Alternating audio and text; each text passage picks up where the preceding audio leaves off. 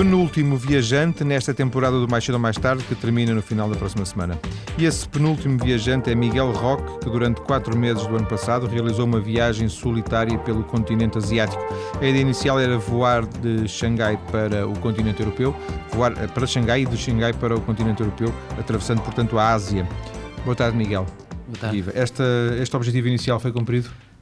Foi na medida em que cheguei a solo europeu, não foi na medida em que tive que apanhar 2 aviões, mas gosto de acreditar que foi cumprido. Foi cumprido quase integralmente. Exato. Vamos ter a oportunidade de conhecer essa viagem. Antes queria saber, Miguel, o que é que o moveu? Porquê a Ásia? Porquê a Ásia? Por um lado, a curiosidade que tenho sobre a Ásia, ou que sempre tive sobre a Ásia, era muita. Por outro lado, foi uma questão muito concreta, que foi: eu tinha um amigo que estava a trabalhar na altura em Xangai, e uma vez que tive esta janela de oportunidades para cumprir esta grande ambição, que era viajar assim, achei que seria uma boa desculpa, entre aspas. Um bom pretexto. Um bom pretexto. Vou lá para Xangai, ir ter com ele e depois, a partir daí, começar o caminho até à Europa. Mas havia o objetivo de fazer uma viagem, não sabia bem qual, ou havia um objetivo definido de, em 2010, fazer uma viagem independentemente do seu amigo estar em Xangai ou não? Não. A questão de 2010 foi circunstancial. Eu estava a trabalhar, acabou o contrato e vi-me na possibilidade, por isso é que falei numa janela de oportunidade, na possibilidade de me fazer ao caminho. Agora, a questão da Ásia, eu acho que tenho programa para viajar em qualquer continente. Tenho muita curiosidade em viajar por qualquer continente. Naquela altura houve Xangai, por causa do Xangai, porque havia essa. Agora, claro que eu tinha muita curiosidade e sabia muito sobre a Ásia, como ao mesmo nível sobre a África ou sobre a América do Sul. Foi a sua primeira grande viagem? Grande, sim. Independente não, mas grande, sim. Sempre viajou no sentido em que primeiro com os seus pais, depois sozinho? Ora bem, sim. Comecei a viajar. Viajei bastante com os meus pais pela Europa. Só em que a primeira grande viagem foi só com o meu irmão. Eu era pequeno, aos Estados Unidos. Foram os dois aos Estados Unidos? Com um grupo de outros jovens, mas sim. E depois a primeira viagem independente foi não só sozinho, foi com um colega que estava comigo na altura, e que fomos até Marrocos, 17 dias. Sim. Foi uma pequena aventura. Sim, sim. Foi o início de outras aventuras. E sozinho? Sozinho, viajar não, eu fui trabalhar para Tenerife antes desta viagem. Estava a trabalhar em Tenerife e aí fui sozinho. Sim. Portanto, uma viagem sozinho, ainda por cima, a grande distância foi esta? Sim, sim. Já se percebeu que há uma vontade sua com as viagens, algum tipo de envolvimento. O que é que procura nas viagens? Pessoas, paisagens, um pouco tudo? Creio que no fim da linha o que procuro é conhecer os meus limites e os limites da minha cultura, através da comparação com o diferente. Mas isto no fim da linha. Claro que o dia-a-dia em viagem, com uma mochila às costas, é abrir-me aos outros, é contactar com os outros. Depois, eu de formação sou arquiteto e, portanto, a questão do património, das culturas, que é o que vai sobrando muitas vezes ao longo dos séculos, também me dá gasolina para viajar. Mas não é, por exemplo, não é indiferente alguém que viaja para se encontrar, conhecer as pessoas, conhecer as culturas, conviver com elas, depois, se calhar, com sorte, até acabar em casa delas, e outra pessoa que viaja muito para observar, menos socializando-se? Ora bem, não é o mesmo, e eu creio que tento sempre escolher a parte do fazer parte da cultura, onde estou, e a respeitar isso. Creio que é preciso algum respeito quando se anda com a mochila às costas pelo mundo, e há muito pouco por nós ocidentais que vamos para lá fazer férias. Mas claro que nunca deixo de como observador da arte da construção, da arquitetura, de procurar o património, de procurar esse conhecimento que nos é deixado sempre, sim, em pedra. Mas, por exemplo, para o viajante arquiteto, era indiferente ir à Ásia ou ir à África, por exemplo? Não é indiferente, porque são duas coisas diferentes, mas creio que para o viajante arquiteto há de ser tão interessante uma coisa como outra. E digo isto porque, seja pelos seus gostos pessoais, sua sensibilidade como arquiteto, seja também por aquilo que aprendeu na faculdade, por exemplo, poderia haver um interesse maior para visitar algumas cidades ou alguns países, uhum, por exemplo, da Ásia, em detrimento, por exemplo, da América do Norte ou por exemplo, da África? Isso liga-nos à primeira pergunta que me fez, que é... eu creio que tenho disso em qualquer terra, em qualquer continente. Obviamente que quando me decidi ir à Ásia, as imagens de Angkor e se calhar muitas outras coisas, mas Angkor era forte. Vietnã, não é? No Camboja. No Camboja, peço desculpa. Veio-me logo à cabeça, mas Machu Picchu surgiria-me se fosse na América do Sul. Portanto, creio que disso há sempre. Por qualquer sítio haverá coisas... Em qualquer sítio onde haja cultura humana, há património construído, não é? Miguel, comecei logo por perguntar se o objetivo inicial tinha sido cumprido. Miguel disse que globalmente sim. Uma das coisas que... E também já lhe perguntei se era um viajante daqueles sistemáticos. Ainda não é, mas também já percebi que... Lamentavelmente não sou. Que gostaria de alguma forma de ser. Uma das coisas que eu aprendi com estes programas, porque nunca fui um viajante e, portanto, não pude sentir essa adrenalina, é que as viagens são viciantes e que, portanto, ou quando ainda se está na última já se está a pensar na próxima, ou quando se chega já a cabeça já está na próxima. É isso que acontece consigo? Sim, claro que sim. Quando percebi que estava a terminar esta viagem, começou a cabeça a trabalhar, para em relação à América do Sul. Gostava muito de lá chegar. Isso é um plano no sentido de ser algo que tem uma data para concretizar e está mais ou menos alicerçado, ou é apenas um desejo? Um dia, se eu... Sim, é um desejo. Eu sempre parti para esta viagem com uma sensação de que estava a fazer alguma coisa que se calhar nunca pude ter a certeza que era possível fazer, porque há poucas pessoas, mesmo daquelas que têm vontade de fazer isto, há poucas pessoas que o conseguem, porque a vida é complexa. E eu tive aquela oportunidade em que tudo se alinhou. É agora ou nunca? No sentido de o fazer, e gostava muito de ter outras oportunidades de fazer mais, e gostava de lutar por elas, mas não sei se terei. Portanto, não há nada definido no sentido de dizer assim, fiz uma em 2010, vou fazer uma em 2011... Não, definido não.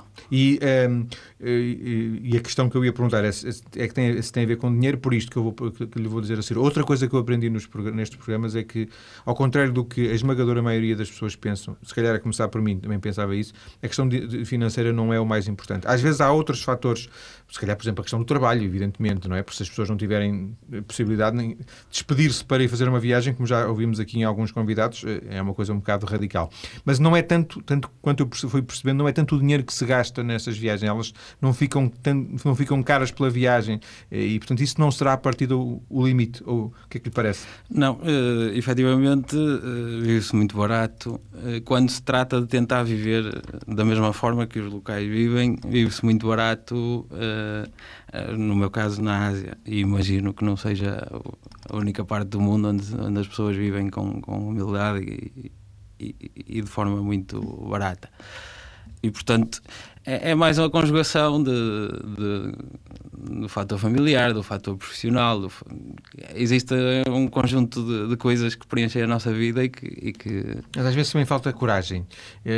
As pessoas dizem, se eu tivesse dinheiro... Mas depois, na verdade, isso se calhar esconde alguma falta de determinação, de vontade mesmo de se afirmar, não é?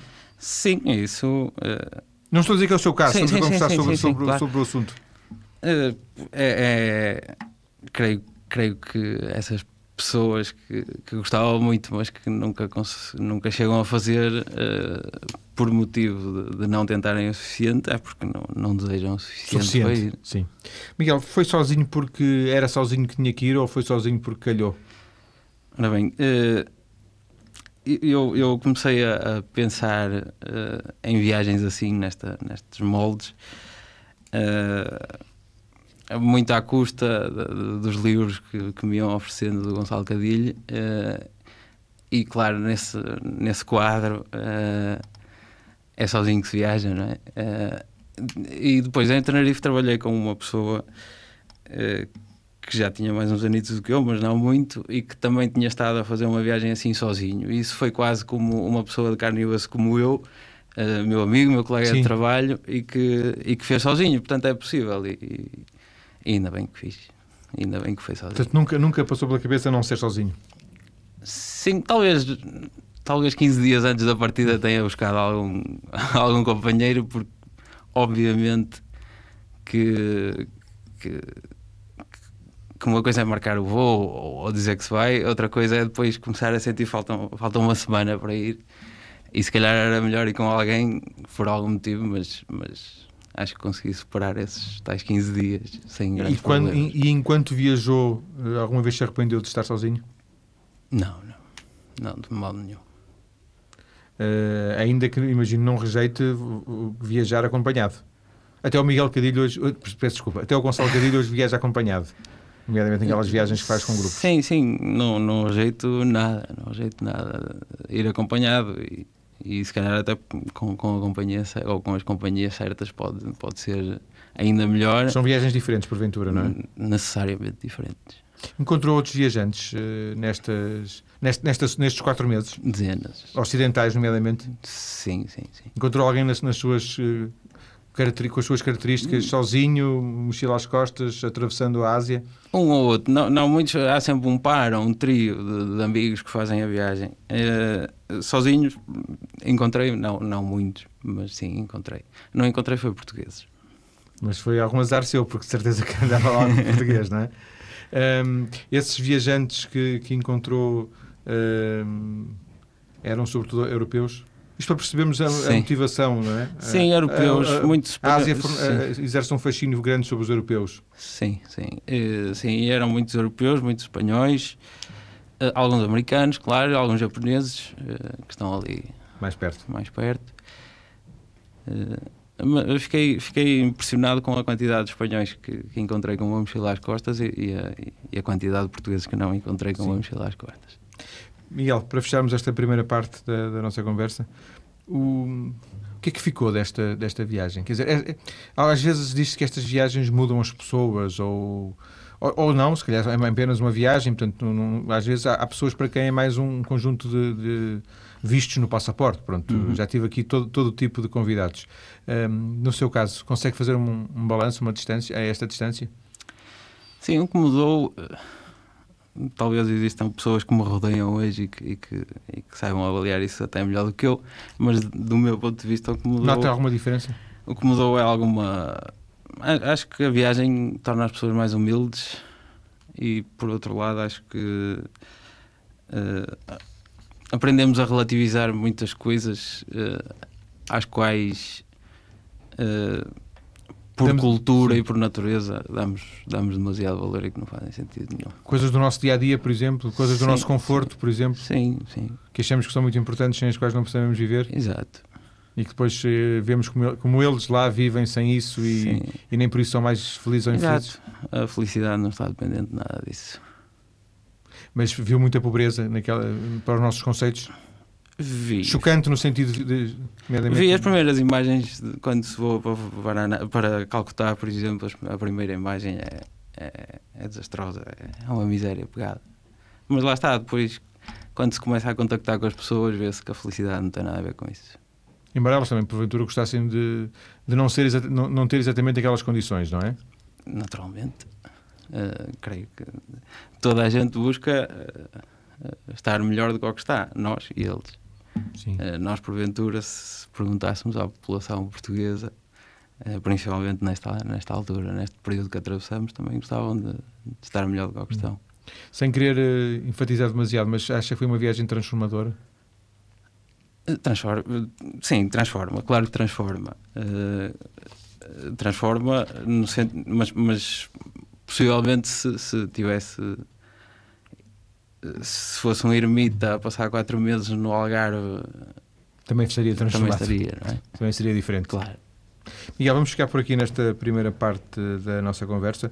Daqui a pouco, daqui a alguns minutos, vamos aterrar em Xangai, ao encontro do seu amigo, e a partir daí viajar de Oriente para Ocidente, na companhia precisamente do Miguel Roque. Até já.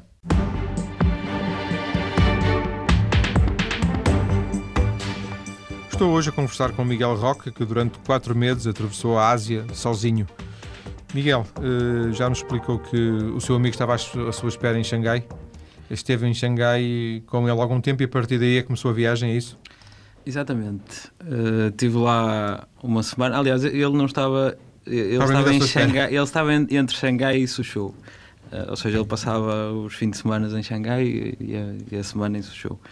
E depois estive em Suzhou com ele uma semana. Suzhou é aquele sítio que tem uns jardins magníficos, não é? Exatamente. Dizem que curiosamente, já tive a oportunidade de lá ter ido, nunca fui, mas dizem que é uma das cidades mais bonitas da China. É uma cidade que como qualquer cidade do extremo oriente da China, está em acelerada destruição pela construção nova, mas é de facto, o centro histórico é fabuloso e tem um dos mais fabulosos museus que eu vi até hoje, feito pelo arquiteto Pei, que fez as pirâmides do Louvre, exatamente, um monumento à arquitetura chinesa tradicional feita nos dias de hoje. E esteve, portanto, mais ou menos 2 semanas com o seu amigo? Sim, eu tive uma semana com ele quando cheguei, depois fui para o norte da China e depois, quando estava já a caminho de Hong Kong, voltei a ficar lá mais uns 4 ou 5 dias para retemperar alguma força. Saiu da China via Hong Kong, é isso? Saí da China, depois na fronteira com o Vietnã. Andou pela China como? De comboio, de autocarro? De comboio. São confortáveis, bons... São como quase sempre naquele lado do mundo, são as praças das cidades, são os comboios. É onde tudo se passa, é onde tudo acontece e, portanto, é a melhor maneira de socializar, de conhecer as culturas. E ia ficando em várias cidades? Tinha alguma coisa marcada? Hotéis? Não. É relativamente fácil chegar-se e procurar-se entre 3 ou 4 que se viu, escolhe-se um. Mas tinha, por exemplo, referências à partida... Sim, há sempre a referência maior, que é o guia Lonely Planet, que qualquer pessoa que ande por aí tem. Com os riscos que isso acarreta, porque começa-se a cortar na diversidade. Sim, vão todos para o mesmo, não é? Exato. Mas pronto, ainda assim é uma ferramenta muito útil. Sobretudo para uma primeira vez. Sim, claro. E havia sempre essa referência, também havia as internets, há internet em todo lado, como é evidente, e portanto, entre uma coisa e outra, e mesmo andar na rua e olhar-se para os letreiros. Teve ao todo quanto tempo na China?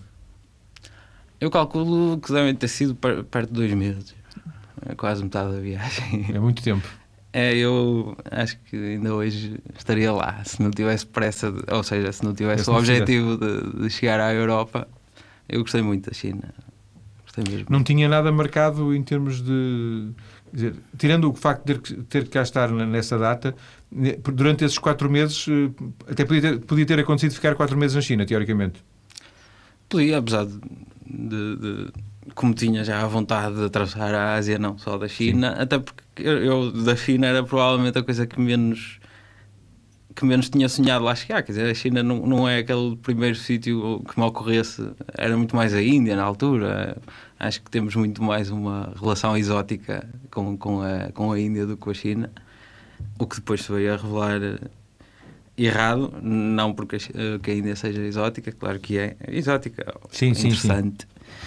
mas porque a China foi uma descoberta incrível. E, portanto, depois chegou à fronteira, atravessou pelo Vietnã, é isso? Atravessei pelo Vietnã. Exatamente. É fácil obter um visto? Sim, é. Só não é fácil porque a fronteira é um grande corredor cheio de guichês do lado esquerdo, só que, como é hábito naquela parte do mundo, como não há muita sistematização das coisas, anda-se de guichê em guichê, mas não numa ordem. Tem que se ir ao 1, depois tem que se ir ao 5, e depois volta-se para o 3, e depois vai ao 2, e por aí fora.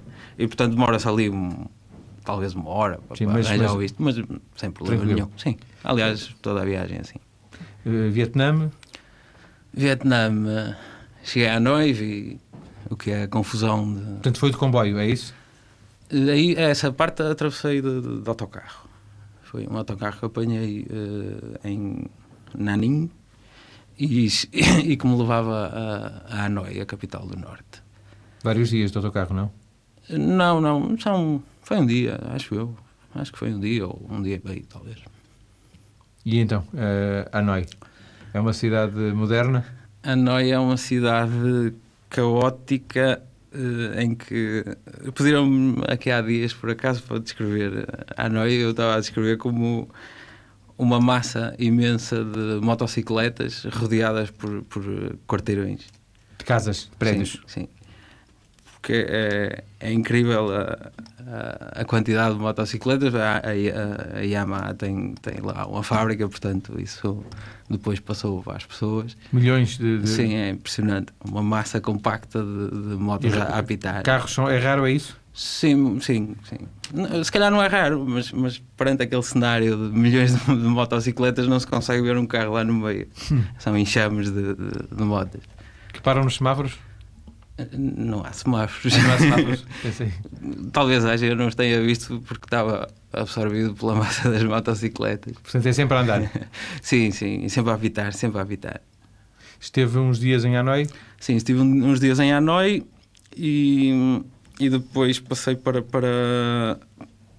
o sul do Vietnã. Eu queria, porque me recomendaram ir à Baía de Ha Long, mas apanhei data de furacão e nem sequer vendiam um bilhete de autocarro para lá e, portanto, passei logo para Hue, que era na antiga zona desmilitarizada, e depois do Hue, mais coisa menos coisa, cheguei a Saigão, que hoje é Ho Chi Minh, a capital americana. Sim.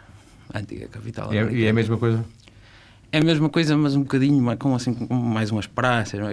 A cidade respira mais do que a Hanói. A Hanói é tudo muito concentrado. Tem um grande lago e depois à volta daquele grande lago é tudo muito concentrado. Em Ho Chi Minh é do mesmo género, mas consegue-se perceber que há mais praças, há uns boulevards. Sim, tem outra dimensão em termos mais para as nossas características europeias, é isso? Sim. E depois tem uma particularidade que é uma rua cheia de luthiers, que são construtores de guitarras que metem a beijar qualquer cidade das nossas. Eles estão na rua a construir? Sim, nas lojas, mas é uma rua com 20 e tal deles e com guitarras absolutamente extraordinárias. Daí para o Camboja?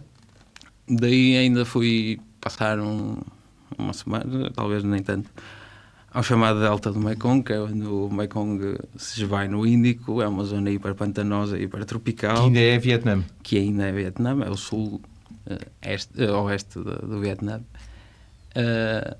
Pronto, onde se muda completamente a realidade, porque é tudo na água.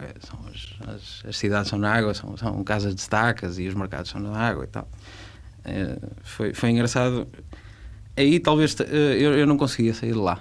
Eu queria um autocarro para sair dessa zona que é o Delta do Mekong e tive muitas dificuldades em conseguir. E não creio que se fosse porque não houvessem autocarros, foi porque, não sei porque, não me queriam vender bilhetes de autocarro para eu sair dali. Queriam que ficasse lá? Talvez. Mas acabou por sair? Sim, claro. E saiu daí para o Camboja? Daí fui para o Camboja, para a capital. Uma cidade extraordinária. Uma cidade onde se aprende muito. É uma cidade muito regular, geometricamente muito regular, e com exceções notáveis, como são os grandes edifícios do governo, etc., naquela arquitetura que me é muito, muito própria.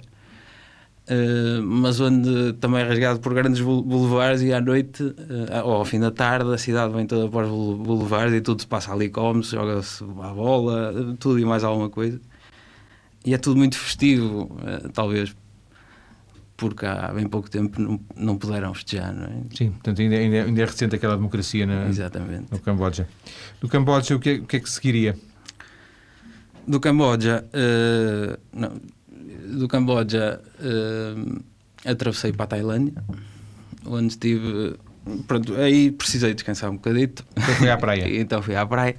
Apesar de eu fui lá a uma ilha que me diziam ser o último reduto do não turismo ocidental lá, mas não foi nada disso que eu lá fui ver. Então, assim que pude, apanhei o barco de volta e depois encontrei uma praia paradisíaca na costa, cheia de pessoas do Camboja. Do Camboja, não, neste caso? Da Tailândia, sim. Tailandeses. E aí sim estive a descansar para me preparar para entrar na Índia. Porque da Índia, pelo meio haveria Mianmar, exatamente. Mas não foi? Não fui. Eu precisava... Tinha gasto muito tempo na China, por um lado. Por outro lado... o visto é relativamente caro comparado com os vistos que eu tinha pago até então, e esses vistos eram, ou seja, esse dinheiro iria alimentar a junta militar que governa o Mianmar, que será um dos regimes mais absurdos daquela região, e portanto a junção destas duas, da questão temporal, que tinha ficado muito tempo na China com o financiamento dos... Acabei por saltar o Mianmar e foi aí que quebrei pela primeira vez o desígnio de não apanhar aviões. E apanhou um avião, na Tailândia para Calcutá, isso? Da Tailândia para a Índia. Exatamente. Na Índia esteve muito tempo? Na Índia estive perto de um mês. Menos, com certeza menos. Em vários mais cidades. Uma vez pagando a fatura de ter passado muito tempo na China. E ainda bem que estive, mas o tempo não chegou para tudo. Mas claro, gostava de ter estado mais tempo, talvez em Goa e tal. Esteve em vários sítios? Sim, eu atravessei, portanto, voei para Calcutá, que fica no oeste da Índia, e depois atravessei a Índia toda até Delhi, e depois de Delhi atravessei no sentido, portanto, para sul até Goa, e portanto corri... Sempre autocarro? Comboio? Comboio. Há muitos comboios na Índia, não é? Sim, chegam a todo lado. Dos ingleses. Sim. E depois eu apanhei um autocarro ali em Khajuraho, que é uma terra que tem uns templos cujas esculturas que se vêem são imagens pornográficas, são famosos por isso.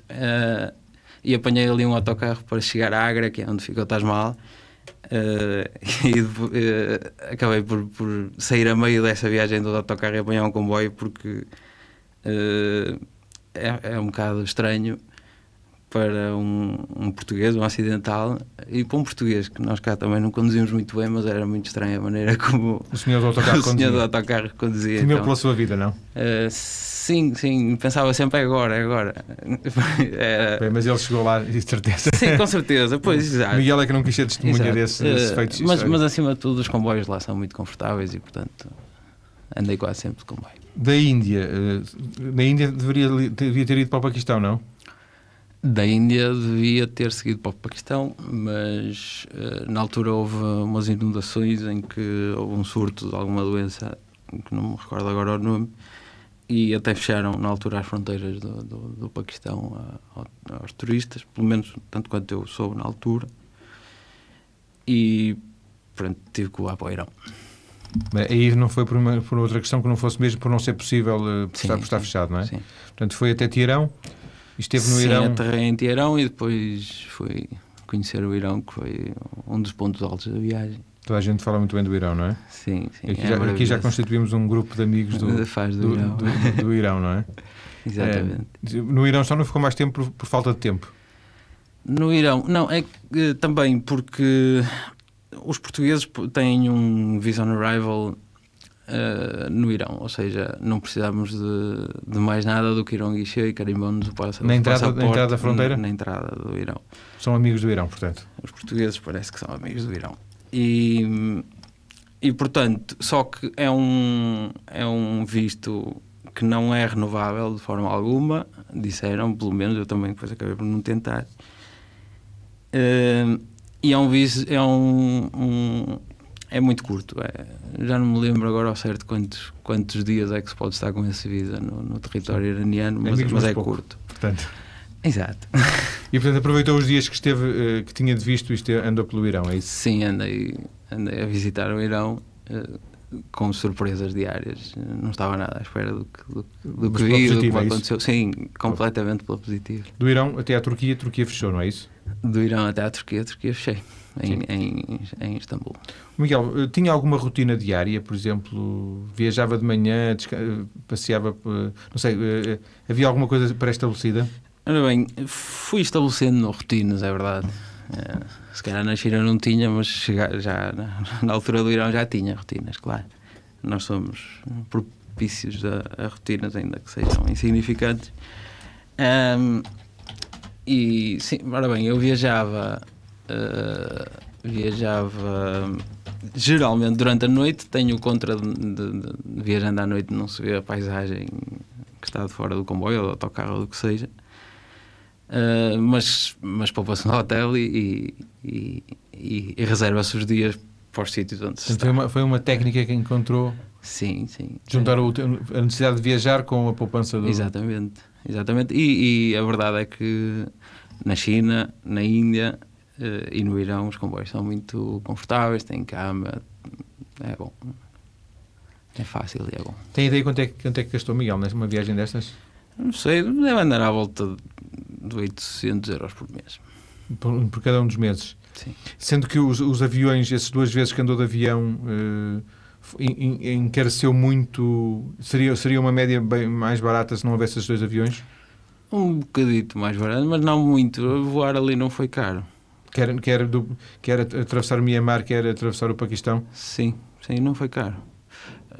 Já talvez não saiba precisar exatamente dos montantes. Mas não foi isso que encareceu de... Não. Tinha que estar, já nos disse no princípio, tinha que estar num determinado dia cá em Portugal.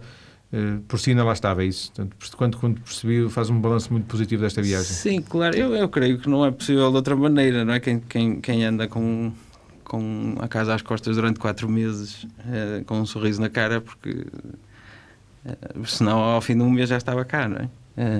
Apesar de eu 4 meses podia estar e no limite até podia ter estado mais, mas em princípio não ia gastar muito mais de 4 meses. Gastei um bocadito mais, mas não muito. Mas tinha sempre a opção de carregar no eject e viva Portugal, momento, não é? Qualquer momento, mas claro que, ou seja, mas nunca me passou pela cabeça em qualquer altura da viagem fazê-la. Tive uma pequena efemeridade em Goa, que tive uma grande diarreia. Chegou a ir ao hospital? Mas isso é normal na Índia. Chegou a ir ao hospital? Não, foi mesmo, se amanhã não estiver, porque já estava com febres altíssimas e tal, e se amanhã não estiver melhor tenho que tratar de mim. Mas de manhã está melhor. Mas fiquei melhor. Pronto. Foi só a ameaça. Bastou a ameaça. Miguel, agradeço-lhe ter vindo ao TSF, partilhar connosco alguns dos detalhes destes 4 meses pela Ásia. Muito obrigado, boa tarde. Muito obrigado.